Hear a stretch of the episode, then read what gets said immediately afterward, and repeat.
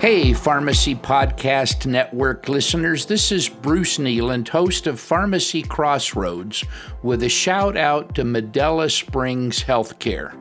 This remarkable new company has developed some unique, professionally recommended O T C products, products you can stock and recommend with confidence. Check them out at medella springs dot com. That's Medella, M E D E L L A, medella springs dot com. Thank you.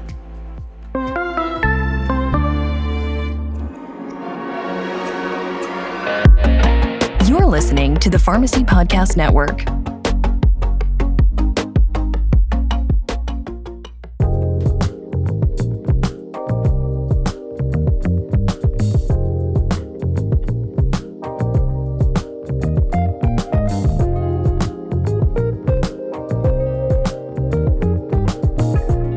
Sex PharmD podcast with your host, Doctor Nadia Archambault, licensed clinical pharmacist and certified sex therapist.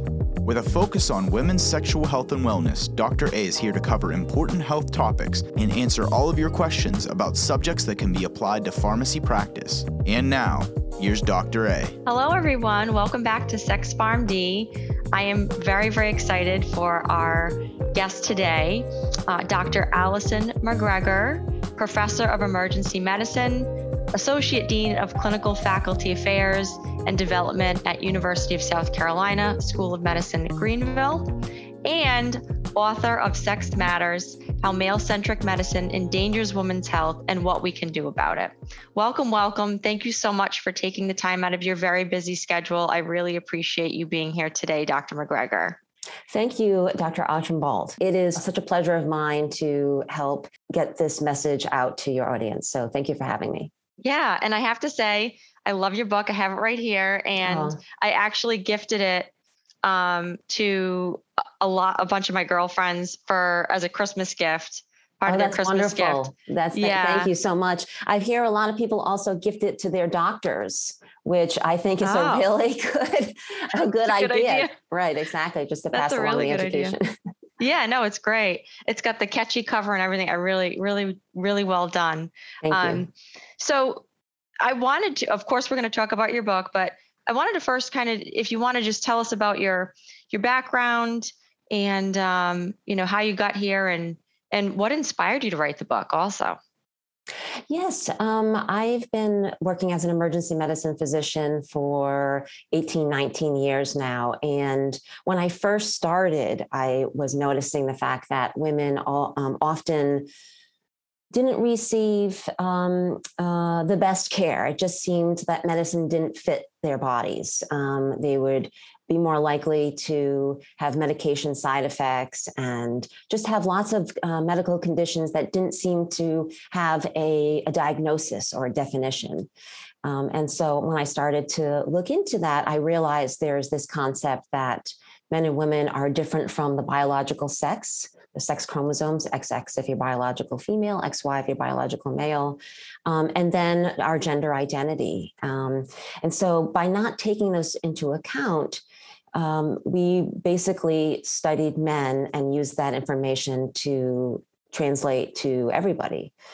Um, and so as I was really starting to find this very interesting, this um, and just how biased our medical system was, um, I began to do lots of research in this area and started publishing in scientific papers. I authored a textbook. Uh, I was the lead editor for the textbook, uh, Sex and Gender in Acute Care Medicine.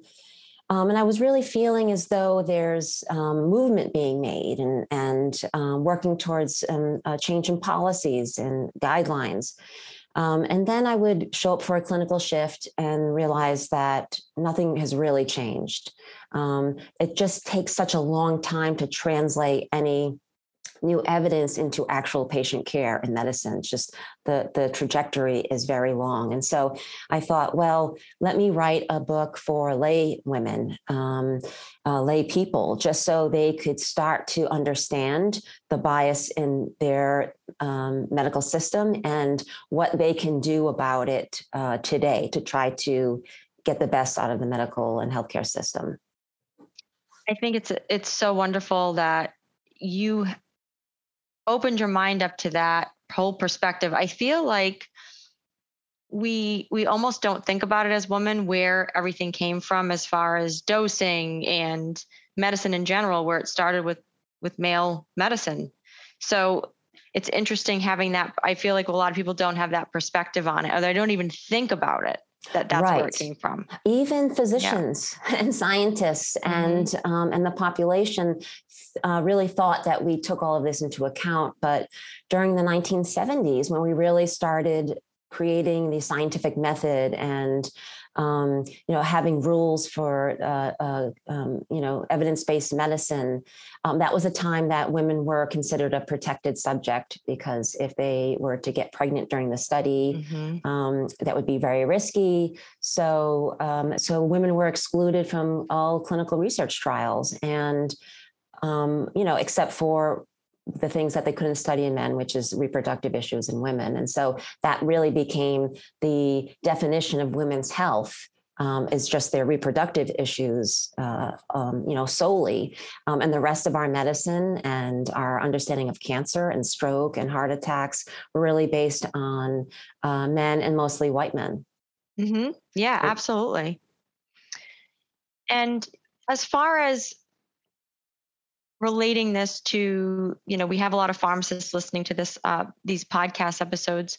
What advice would you have for them as far as staying involved with their female patients? In some states, we're actually now able to prescribe things like oral contraceptives. And so some pharmacists are prescribing with, you know, also with collaborative practice agreements with uh, other physicians. Um, what advice would you have for them? Uh, I think that's wonderful. And I really count on the pharmacist to uh, put together women's menstrual cycle, uh, whether they're on hormone um, uh, therapy for some reason or another, um, even for transgender, if it's gender-affirming hormone therapy. What we do know is that Uh, hormone, uh, endogenous or exogenous, actually do affect the body's uh, pharmacokinetics and pharmacodynamics of medications. Um, and so we don't really take that into account when we're prescribing. Um, and I think that that's an area for great improvement. Sometimes during someone's menstrual cycle, the luteal phase, um, you know, their hormones can alter the metabolism of the drug so that it becomes ineffective. Um, and we see this with things like uh, anti-epileptics. Um, and so women might have a breakthrough seizure during that time, um, where if we could tailor the medication to, okay, you take this dose during this part of your menstrual cycle, you take this dose during this part, we can really have an effective dose range with the lowest, um, you know, concerns for adverse events. So I think really considering the hormonal cycle for women um, is, is going to be critical. Um, and we think about that also during pregnancy, um, all of these, um, you know, huge surge in estrogen during pregnancy. These things change your renal blood flow. They change your body fat, um, uh, you know, process. And I think that taking these t- things into account when we prescribe is, is very important.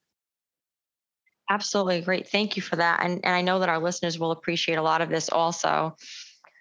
Now, I know you were just talking about um, with prescribing in the transgender community, um, what risk factors do you see depending on medications you're taking? I know that in your book, you talked about um, for transgender women, individuals born with male sex characteristics who are transitioning or have transitioned are more likely to experience female pattern coronary disease, for example, which, you know, I think is a really great point. And and I know you talked about different things in, in the book also. So as far as that, um, what are the risk factors that you're seeing right now that are important to educate our patients on? Yeah, that's a great question, because if we think about taking exogenous hormones for um, gender affirming therapy, um, that's something that has really not been tested. Um, so most of this is done uh, off label. Um, if you're taking puberty blockers, these things are not studied. Um, and if they are, they're small studies. There's no large scale prospective studies. Um, and there's also no long-term data. So what's happened when a transgender individual is taking estrogen or anti-androgens or uh, testosterone for twenty, forty years. Um, so this is a real opportunity for us to make sure that we include this into our clinical research design. I think that from a pharmacist's point of view, our physician's point of view, really looking at the patient and um, deciding what is their biological sex, what is their gender identity, and mm-hmm. what is their hormone hormone um, profile, because then you can really personalize your care. So if you have um, a transgendered woman, um, uh, is an example I use, that comes mm-hmm. in with chest pain, um, as a doctor, I have to think, okay, her coronary arteries Um, have the genetic makeup of X Y, of a biological male sex. Um, but because she considers herself a woman in society, um, she's going to have different uh, characteristics um, that I should expect that um, women's, women's needs. Like they usually like to discuss treatment plans with family and friends. And, um, and then if they're taking Uh, estrogen, then I can add that into my thought process. So I think, you know, one of the first things we need to do is consider each patient to be um, a unique individual and yes. um, use science to be able to make the appropriate recommendations. Um, and of course, that means we need science to actually consider these things. And so, um, you know, there's a real push to make sure that science and uh, researchers Um, you know, enroll um, uh, diverse populations, um, you know, and and study them in particular, and to make sure that it's analyzed uh, differently. So if you have a, a clinical trial and you bring women in, uh, fifty women, and you bring fifty men, um, that's not that's not it anymore. We need to make sure that we then we'll be blending the results. Uh, we need to make sure that we analyze things uh, separately. So I think that In our, in our future, we'll have much more data if we start to take some of these into account so that we can make really um, informed decisions for, for this population. Yeah, and I think what, what you just said is so perfect with treating the individual, because now it's, it's not about looking at a clinical trial. It's not about just looking at general guidelines. We have to really treat the individual because every individual is so unique with what they're doing. If it's, if it's, uh, someone in the transgender community or someone with other risk factors and things like that. I think that's the key for sure with, with the future of medicine is treating each person, looking at them as an individual. Absolutely. And then having the, um, uh, the, that, um, research to be able to apply to that individual. Um, mm-hmm. There's one paper, and I don't know the name of it offhand, but I can um, s- send it to you for the show notes. Great. Um, is it was it was published by uh, a group of pharmacists, and they looked at um, transgender individuals and controls that were cisgender, um, and they looked at if the transgender folks were on hormone uh, um, affirming therapy, and they checked the creatinine clearance, and over six months, the creatinine clearance of those on hormone therapy changed to that of the gender that they're transforming into.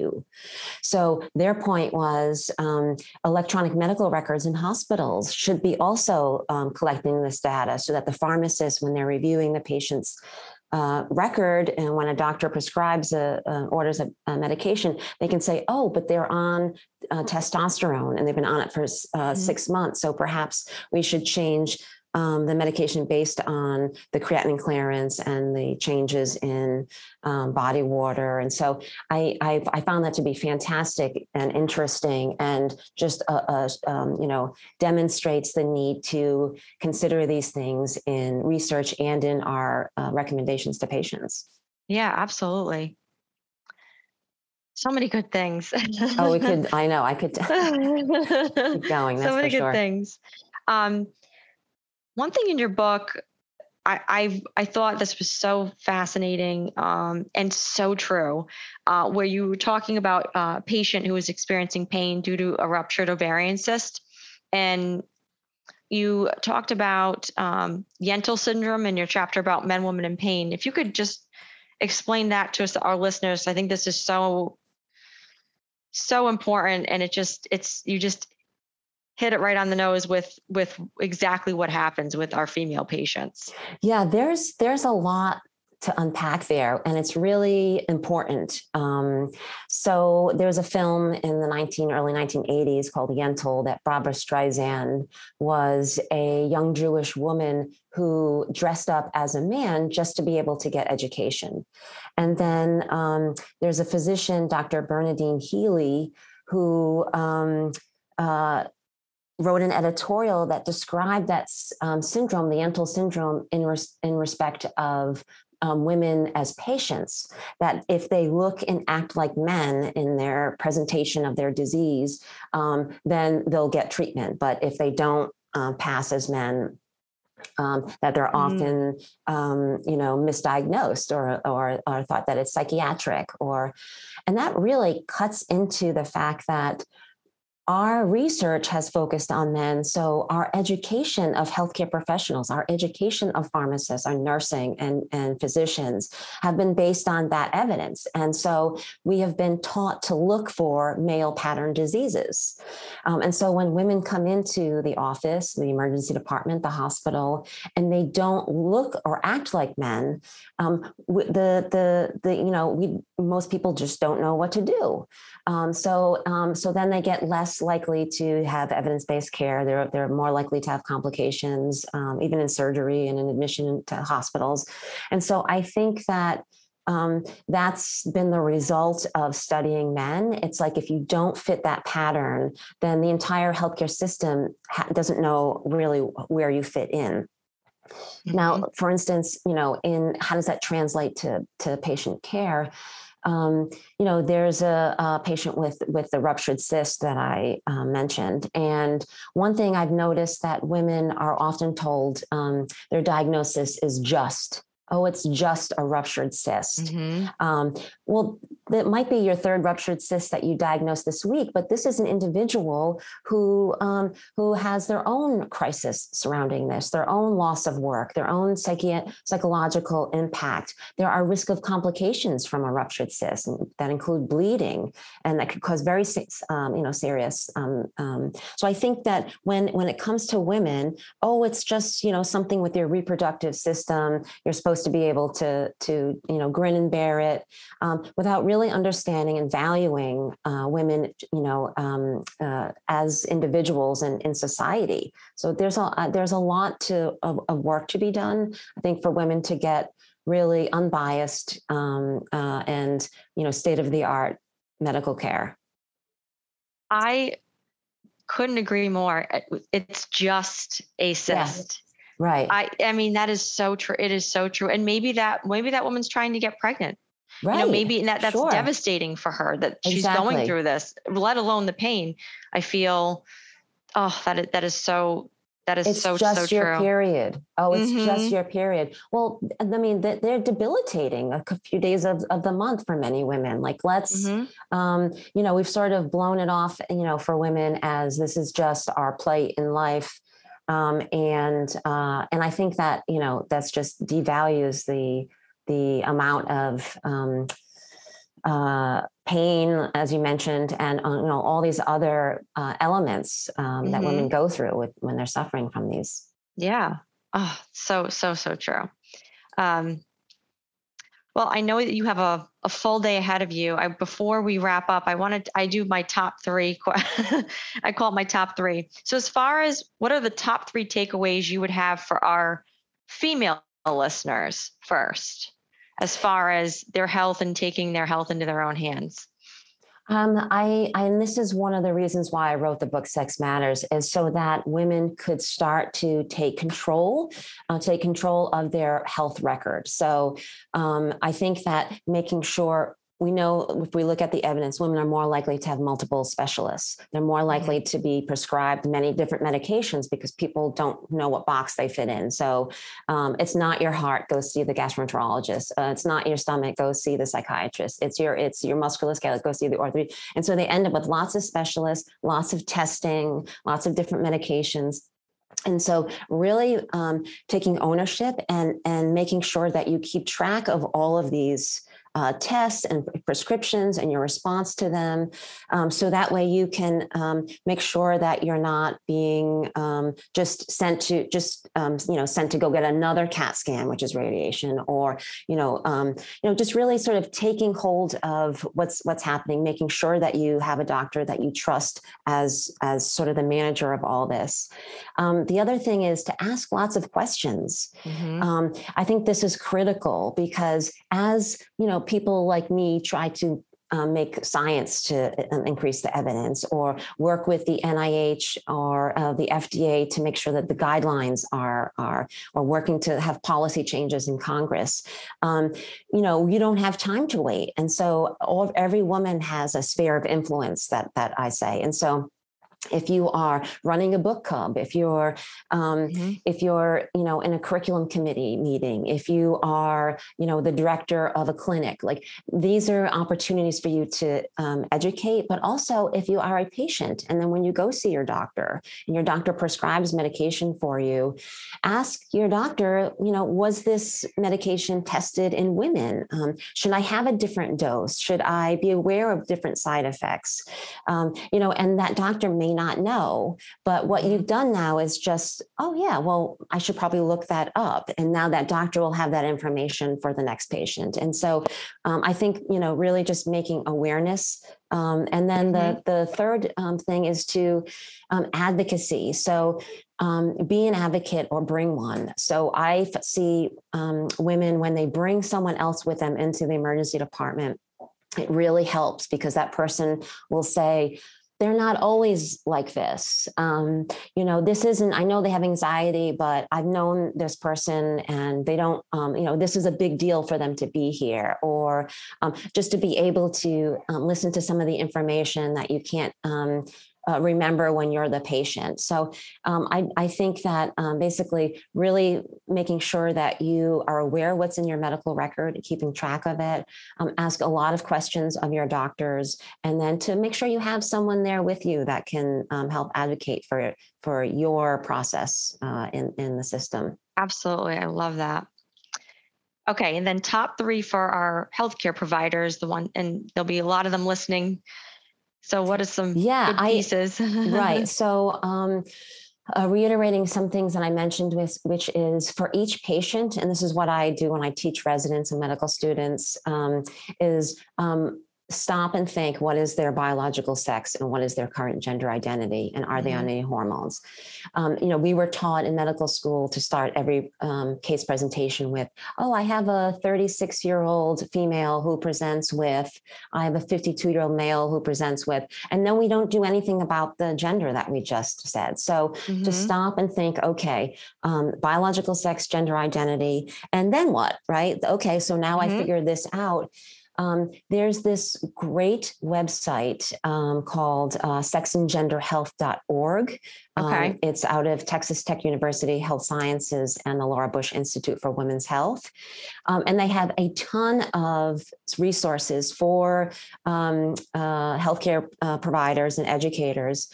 And there's this one that's a PubMed search tool. So it's been validated. And if you go through their site and through their resources and through their uh, PubMed dat- database, it'll automatically populate PubMed with the search to, um, terms of sex and gender.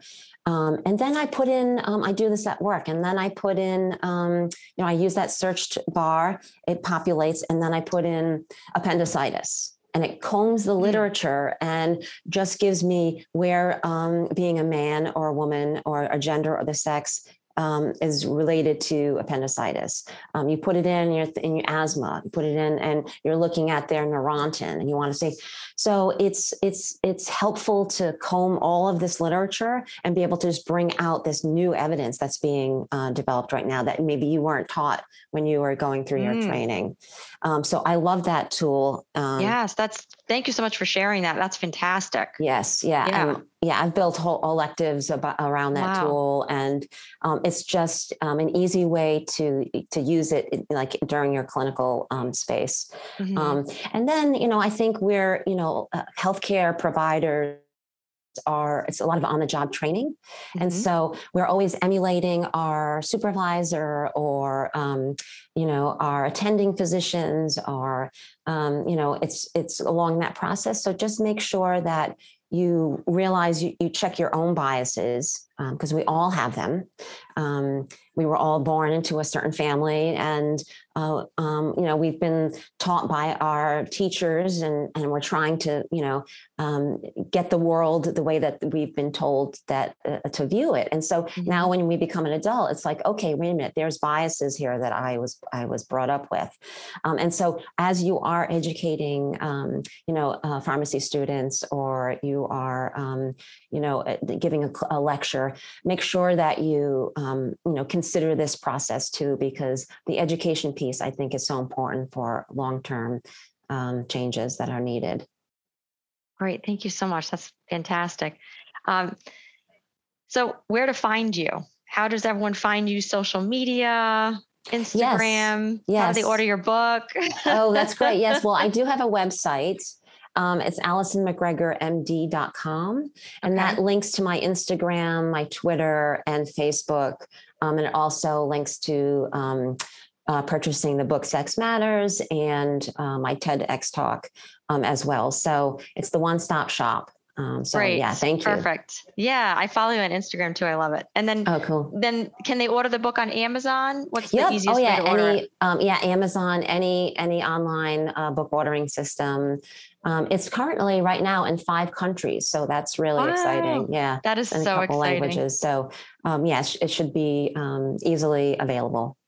Excellent. Yeah. I, I, um, I teach adjunct at Salve Regina, Regina University oh, yeah, in Rhode yeah, Island. Yeah. And this was on the My shelf. One of the professors, she had it on her bookshelf, and that it just popped out to me. And I was You're like, kidding. I need to read this book. That's oh my how God, I, that's yeah. wonderful. That's yeah. wonderful. Yeah. Yeah. I it love it so when cool. people um, send me photos of it, like in um, airport bookshelves. And yeah. uh, I'm like, oh my gosh, that's so wonderful. And I'll usually put those on Instagram. So I always get um, pleasantly surprised that it's, uh, it's, it's sort of out there. And, and, um, so I'm, I'm, I'm happy about that. Thanks. Yeah. Oh, I think you're absolutely brilliant. I think you're such a pioneer in medicine, and, and I'm looking forward to seeing more for what you do in the future and how you help impact lives, because I think what you're doing is so, so important, especially now, now is, you know, as much as ever, really. So I think it's fantastic. Well, thank you for using your platform to amplify this message uh, for women everywhere. Yeah. So I, I appreciate that. Absolutely. Thank you so much. You have a great rest of your day. I know you got a busy day. Thank you. Thank you for having me. Thank you.